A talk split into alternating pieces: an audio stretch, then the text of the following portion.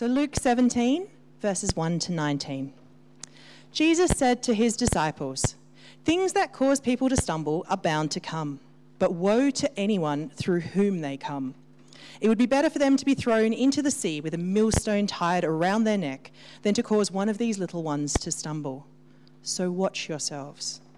If your brother or sister sins against you, rebuke them, and if they repent, forgive them.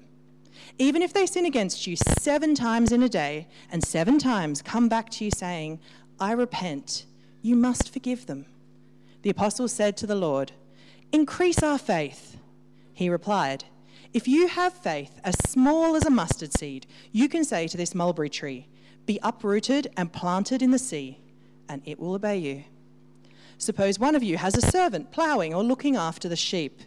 Will he say to that servant when he comes in from the field, Come along now and sit down to eat?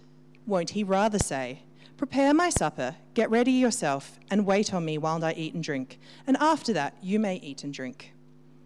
Will he thank the servant because he did what he was told to do? So you also, when you have done everything you were told to do, should say, We are unworthy servants, we have only done our duty. Now, on his way to Jerusalem, Jesus travelled along the border between Samaria and Galilee. As he was going into a village, ten men who had leprosy met him. They stood at a distance and called out in a loud voice, Jesus, Master, have pity on us. When he saw them, he said, Go, show yourselves to the priests. And as they went, they were cleansed. One of them, when he saw that he was healed, came back, praising God in a loud voice. He threw himself at Jesus' feet and thanked him. And he was a Samaritan. Jesus asked, Were not all ten cleansed? Where are the other nine? Has no one returned to give praise to God except this foreigner? Then he said to him, Rise and go. Your faith has made you well.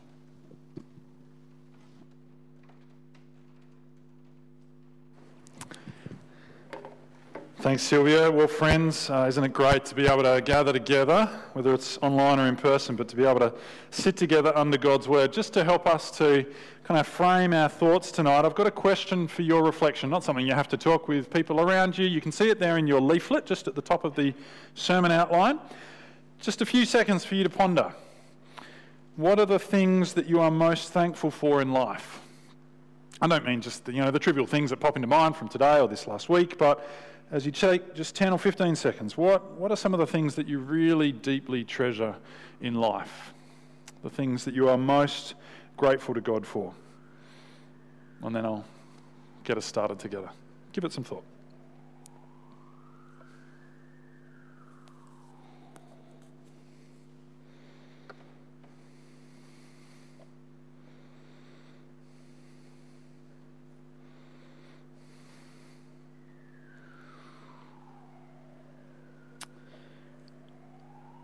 Let's pray. Loving Heavenly Father, as we sit under your word this evening, please teach us afresh what a precious treasure the gift of faith in Jesus is. That, like the man with leprosy who we have just read about, we too would be overflowing with thankfulness to Jesus. And we ask this in his name. Amen. Well, friends, if you've been with us over the last few weeks as we've been making our way through Luke's gospel, I'm sure it stood out to you a little like it has to me that Jesus has had some pretty strong words for his disciples, some, some fairly stern warnings, some fairly stern rebukes for the, the Pharisees and others that were listening on as well. And it probably stands out to you from today's passage that, well, this is no exception, is it? He kind of continues rolling with that theme. But I hope that after our time together tonight, you will actually see that there is also great refreshment for our souls in this as well. And if you keep the passage open before you, you see on the, the leaflet that you received three points that we're going to consider uh, from our passage. First, we're going to see just how precious faith in Jesus is. And then, flowing out of that, the, the humility and the thankfulness that follow. But it is true that Jesus begins with some stern words. And to make his first point, he begins with a really stern warning to help us to appreciate just how serious things are. In verse 1, he said, Things that cause people to stumble are bound to come, but woe to anyone through whom they come. Now, when we think of stern warnings, we kind of appreciate that in most areas of life, the really stern warnings are there for when there are some pretty important things at stake, particularly when there are precious things at stake. My wife and I had to kind of come to grips with this just this last week when our energetic two year old son discovered what happens when you hit the glass top of the outside table with dad's hammer that his foolishly left lying on the deck, having done some work. I've got a photo on the screen uh, for you. Thanks, Lewis. If you can show us the photo of uh, the, the scene of the crime. Uh, it's fairly dramatic. Um, hit one of those tabletops. I think they call it tempered glass. Someone else can um, clarify that if it's the wrong term. It kind of explodes and makes a terrible mess. Uh, and, and, and, and, and I just sort of stood there and thought, wow, that, that, just, that just happened. Um, but I have to say, it was one of those times when it struck me that people are far more important than tables. I've never really given that much thought before, but I thought about it then when my two year old son, who is standing there just wondering what on earth has just happened, was perfectly fine, even though glass has been thrown about four metres either side of him. And then it became a teachable moment because it also occurred to me that might not have been a table that he went at with a hammer. He has a younger, uh, sorry, he has an older brother and a sister, and people are far more important than tables. So Son, you need to understand. Please don't hit glass with a hammer again. But more importantly, never, never, never hit a person with a hammer. Really important teachable moment for a two year old. You see, we understand that stern warnings are necessary when there are precious things at stake. And Jesus begins here with something very precious the faith of a fellow Christian. Things that cause people to stumble are bound to come, he said, but woe to anyone through whom they come. It would be better for them to be thrown into the sea with a millstone tied around their neck than to cause one of these little ones to stumble. Jesus makes a pretty serious point in a couple of ways. First, he's giving us a reality check about just how precious faith in him is because it is always under threat. See, when Jesus warns of things that will cause people to stumble, he's not just wanting us to picture, you know, you might stub your toe and then kind of move on fairly quickly. He's using the idea that captures sort of really serious sin, the kind of thing that would lead people to stumble and actually fall away, turn away entirely from faith in him. So you could paraphrase what he's saying here to say, well, things that cause people to turn away from me are bound to come. Actually, he's even more explicit, but it's kind of, it's kind of awkward to capture. He uses this weird double negative to say it's impossible for things that will cause people to stumble not to come. They will always be there. And I think it's because trusting Jesus has always been hard. There have always been things that would, that would threaten to entice people away from him. It doesn't matter what the culture of the day has been, it has always been countercultural to put your faith in Jesus. It has always been inconvenient if your goal is to live a comfortable life. That is the reality of trusting in Jesus in a world that has turned its back on him. Faith in Jesus is a very precious thing because it is constantly under threat.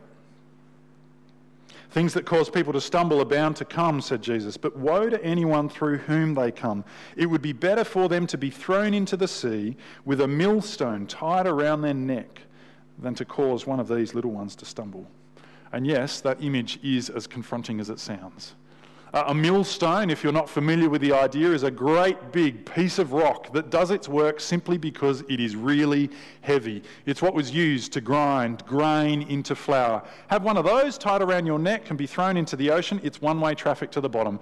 And I don't think you need to use your imagination to figure that that would be a pretty horrific way to die. And yet Jesus says that would be a better outcome for you than if you were to cause someone to walk away from their faith in Him. Faith in Jesus is a very precious thing. Now, perhaps Jesus kind of was thinking of the Pharisees that he'd just rebuked in chapter 16, who we were reading about last week. They were religious leaders who had rejected Jesus themselves, and they were leading other people away from faith in him. But did you notice that in the opening verse that we've just read, Jesus said this to his disciples. And disciples of Jesus have a very serious responsibility to each other. A responsibility not to turn another person away from trusting in Jesus. To be careful that in what we do and in what we say and how we treat each other, we don't turn anyone away from Him. Because faith in Jesus is so precious.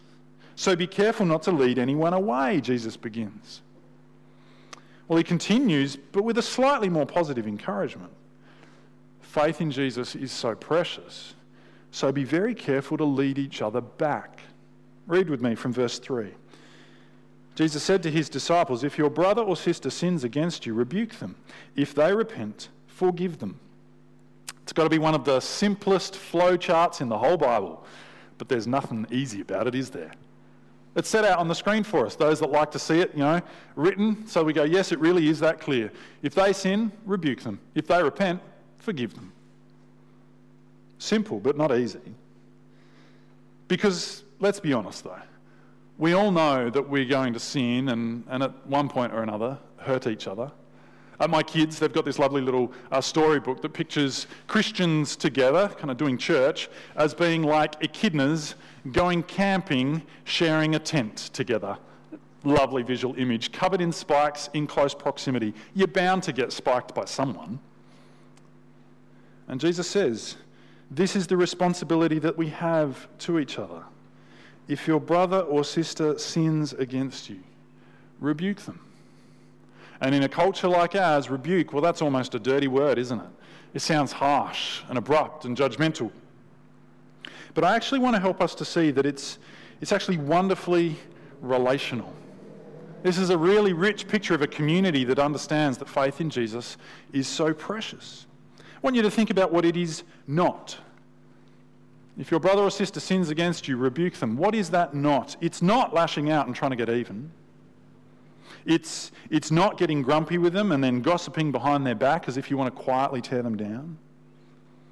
It's not even ignoring them, shutting them out of your life, maybe choosing to, I don't know, go some other church that suits you a little bit better. It's a desire for a conversation. It's the pursuit of reconciliation. It's the concern for restored relationships. If you are sinned against, well, you are not responsible for that, but you are responsible for the way that you react. Not to walk away from relationship, but to engage in conversation. And if they repent, you forgive them. There is no complex decision tree here for the disciple of Jesus. For those who have experienced the grace of God showered upon us, that we would then extend it to others too. And of course, Jesus knows our hearts and our minds. He anticipates the legal loophole that we're looking for. Well, how, how often do I need to do this, Jesus? Verse 4 Even if they sin against you seven times in a day, and seven times come back saying to you, I repent you must forgive them. And here, if you're anything like me, we, we start that skeptical sort of thinking of, of whether their repentance gen- is genuine if they just keep repeatedly sinning. But the flow, th- flow chart that Jesus gives is just as simple. If they repent, you must forgive them. Because faith in Jesus is precious. And every time a disciple of Jesus exercises grace to someone who has sinned against them, well, they reflect the grace that God has already shown them. So Jesus is calling his disciples with this stern warning and this bold encouragement to be a community that keeps pointing each other back to his grace. And as I've thought about this, well, if you've never had to, you know, forgive a brother or a sister who sinned against you, then I wonder whether that's simply because you haven't spent enough time with them because it seems to me that if we do, it will happen and we'll need to. But maybe this is equally a, a point just to prompt us all to reflect on whether there are people that we need to have that conversation with, to reflect God's grace shown to us onto them. But it's a pretty big ask, right? Endless forgiveness. Who could possibly accomplish that? Well, at least the apostles thought it was a challenging call. Increase our faith, they cried out to Jesus. Because it would take a very faith filled person to forgive over and over and over again, wouldn't it? Well, would it? You see, Jesus shows us one more time how precious faith in Him is because it is faith in Him, which means it's not actually about how big our faith is at all. Reading from verse 6, Jesus replied, If you have faith as small as a mustard seed, you can say to this mulberry tree, Be uprooted and planted in the sea, and it will obey you.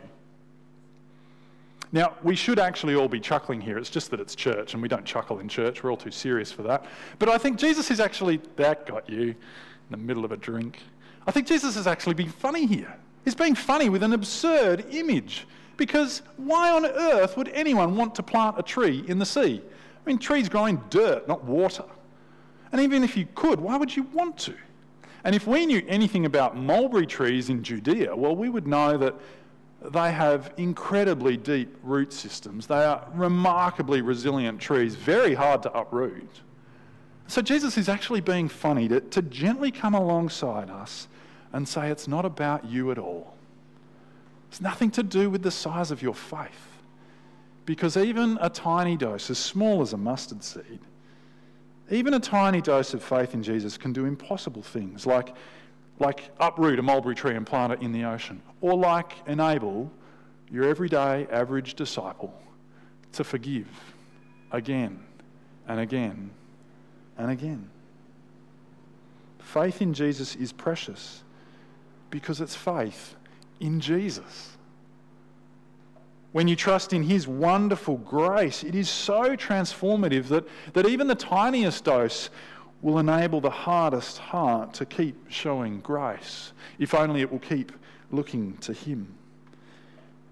And I know as I've reflected on this, I've just found such great encouragement in this. The times when I just feel inadequate for the task, like my sin is too great and my faith is too small, to remember that it's not about me anyway.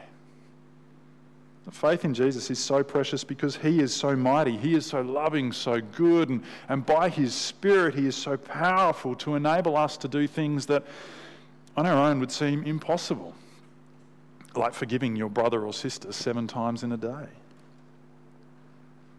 And that brings us to the second point in our, in our outline, as we're challenged again by Jesus' stern words to see that true faith is not only precious, but it is also humble. Because, and goodness me, doesn't this show kind of the, the twisted ability of our hearts to kind of distort the truth? I think we all have a tendency to look at our hard work and our service and our sacrifice, even the grace that we offer in forgiving others, and to start to think that somehow it means that God owes us one. That we've put God in debt to us, as if our godliness meant that He owed me something extra. Jesus tells this simple parable about a servant. A servant who knows that, well, when he's ticked off item number one on his to do list for the day, yeah, he knows not to expect a foot rub and a, and a hot meal from his master. No, he just, he just moves on to the next item on the list. Anything else would be silly, not to mention kind of presumptuous and fairly arrogant. And so you also, Jesus says in verse 10, when you have done everything you were told to do, should say, We are unworthy servants. We've only done our duty. Jesus makes his point plain and simple because he's just outlined some key responsibilities for his disciples, hasn't he? His disciples, they have a responsibility to watch themselves and make sure they, they don't cause another Christian to stumble. His disciples have a responsibility to keep offering grace, to, to forgive one another again and again pointing each other back to the grace that is found in Jesus. And as challenging as those responsibilities can be, with this simple parable, well, Jesus speaks into that temptation of thinking that, well, if I've been obedient, I've ticked things off the to do list, then somehow God owes me something. As if I've been such a good Christian that it puts God in debt to me. As if perhaps I've served so hard that now he owes me a break when life is just, it's just too hectic. Or as if I've been so kind to others that now he owes it to me to somehow make sure that all my relationships just run smoothly, even just for a little while now, God, because it just feels like there's conflict at every turn. Or as if I've been so diligent in my Bible reading that he owes it to me to give me just that little bit more self control when, when temptation comes knocking again. And guys, if it feels like I'm having a dig at you, I'm honestly just sharing some of the things that I've wrestled with in my own heart. It is so easy for us to think that our good deeds, our devotion, our service, even our grace might somehow place God in our debt. And yet, as I've been reflecting, we see here that Jesus says no. Forgiving your brother or sister seven times a day, all our good deeds, all our service, none of that is any more than a simple job description of a disciple of Jesus. And in this, Jesus is just gently coming alongside us, reminding us in a very different way just how precious faith in Him is. Because it's a gift. It's not something that we can earn or, or rack up credit on. Faith itself is a gift from a generous God who brings us to the feet of Jesus, humbly recognizing how much we need His mercy and delighting to respond to His kindness with all of our lives. That's a lot to get our heads around, right? And so, isn't it kind that at this point Luke pauses? In the midst of recounting so much that Jesus taught on this topic, Luke now shows us how this played out with people.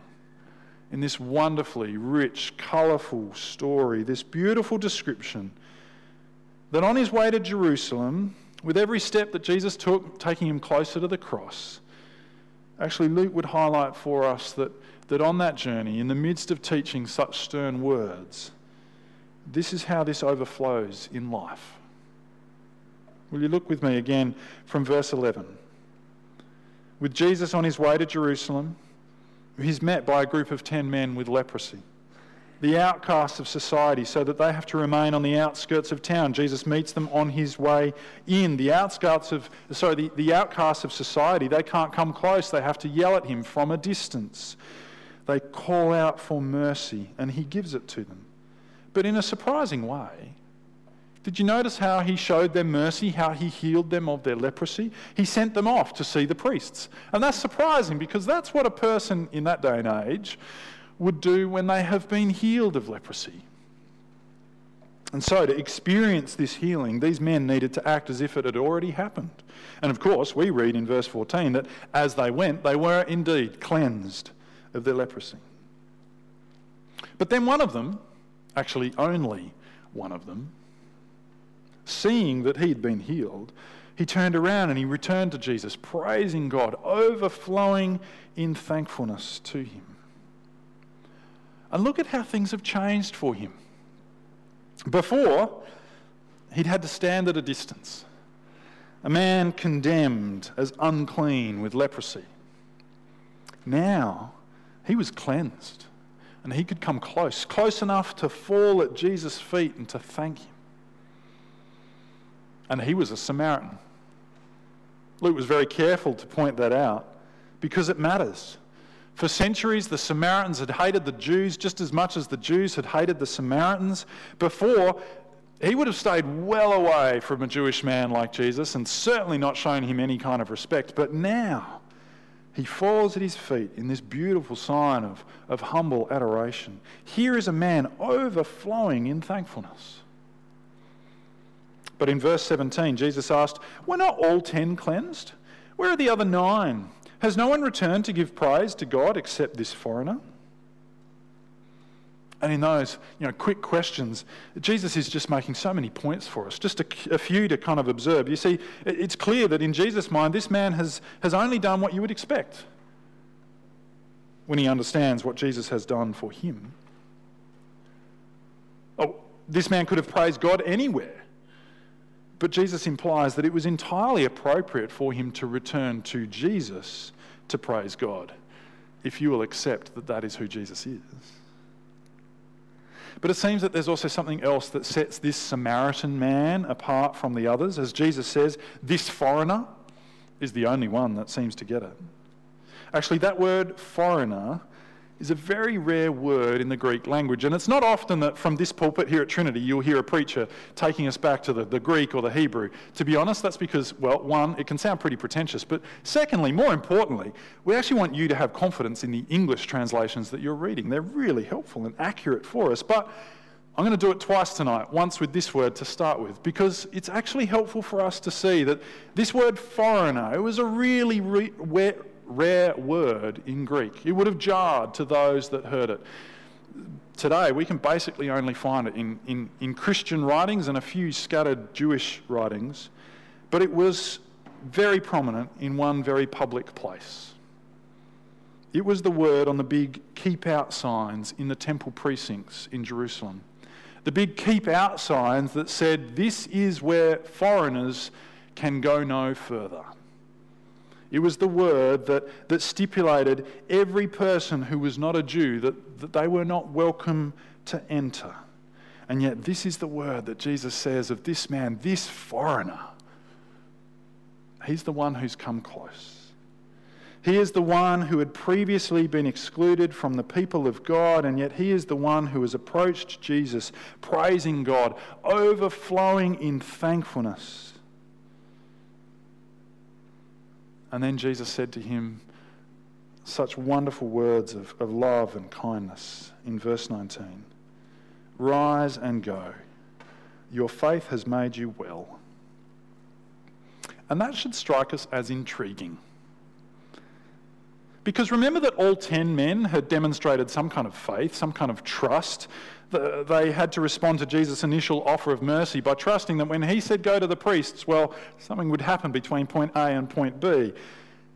But here, this one man is particularly commended for his faith. So there was something about it that set it apart from the other nine in the way that he returned and gave thanks to Jesus, in the way that it overflowed in thankfulness. But there's something else going on that's intriguing too, isn't there? Because Jesus said, Your faith has made you well. But isn't he already well? He came back when, when he saw that he had been healed. So, yes, he has been physically healed. But Luke, and it's good to remember, Luke was a doctor, right? He paid attention to these things. Luke had been very careful in his choice of words through this story. In verse 14, he said that the ten men were cleansed. In verse 15, he reports to us that this man, he, himself, he had seen that he was healed. And when Jesus was describing it, again, he used that word cleansed.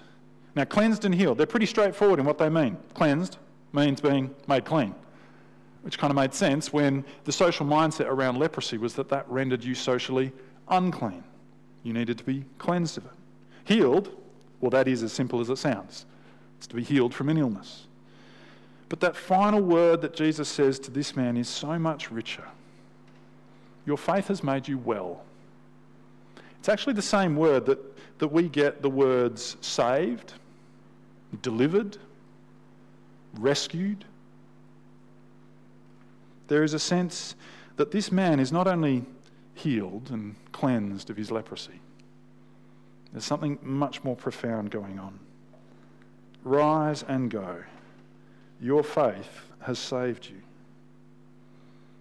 This fan, man's faith was clearly more than just trusting that Jesus could, could fix his body.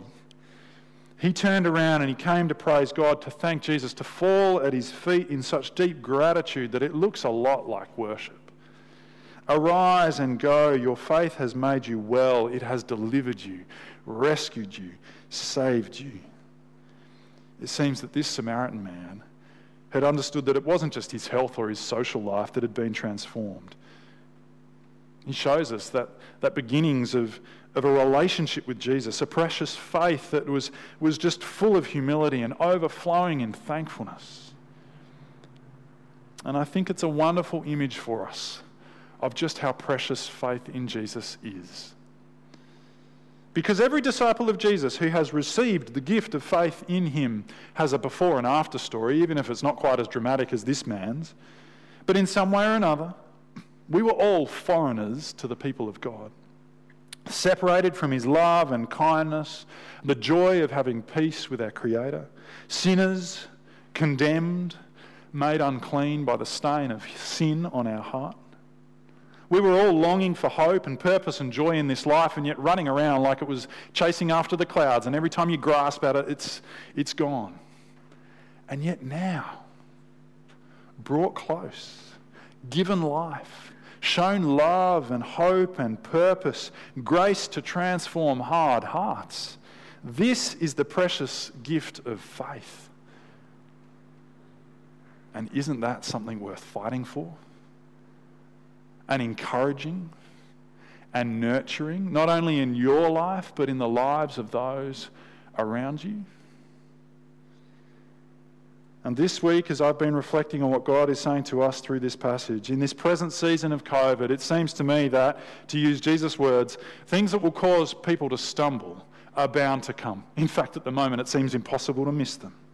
Whether it's the anxiety of the things of this world, or the temptation to treat, you know, the privilege, the amazing privilege of being able to gather together with God's people, the temptation to treat that as trivial or the distractions that seem to come from left and right and upon every news feed that we have, the kinds of things that would threaten to divide God's people and drive a wedge between us as we disagree over one thing or another.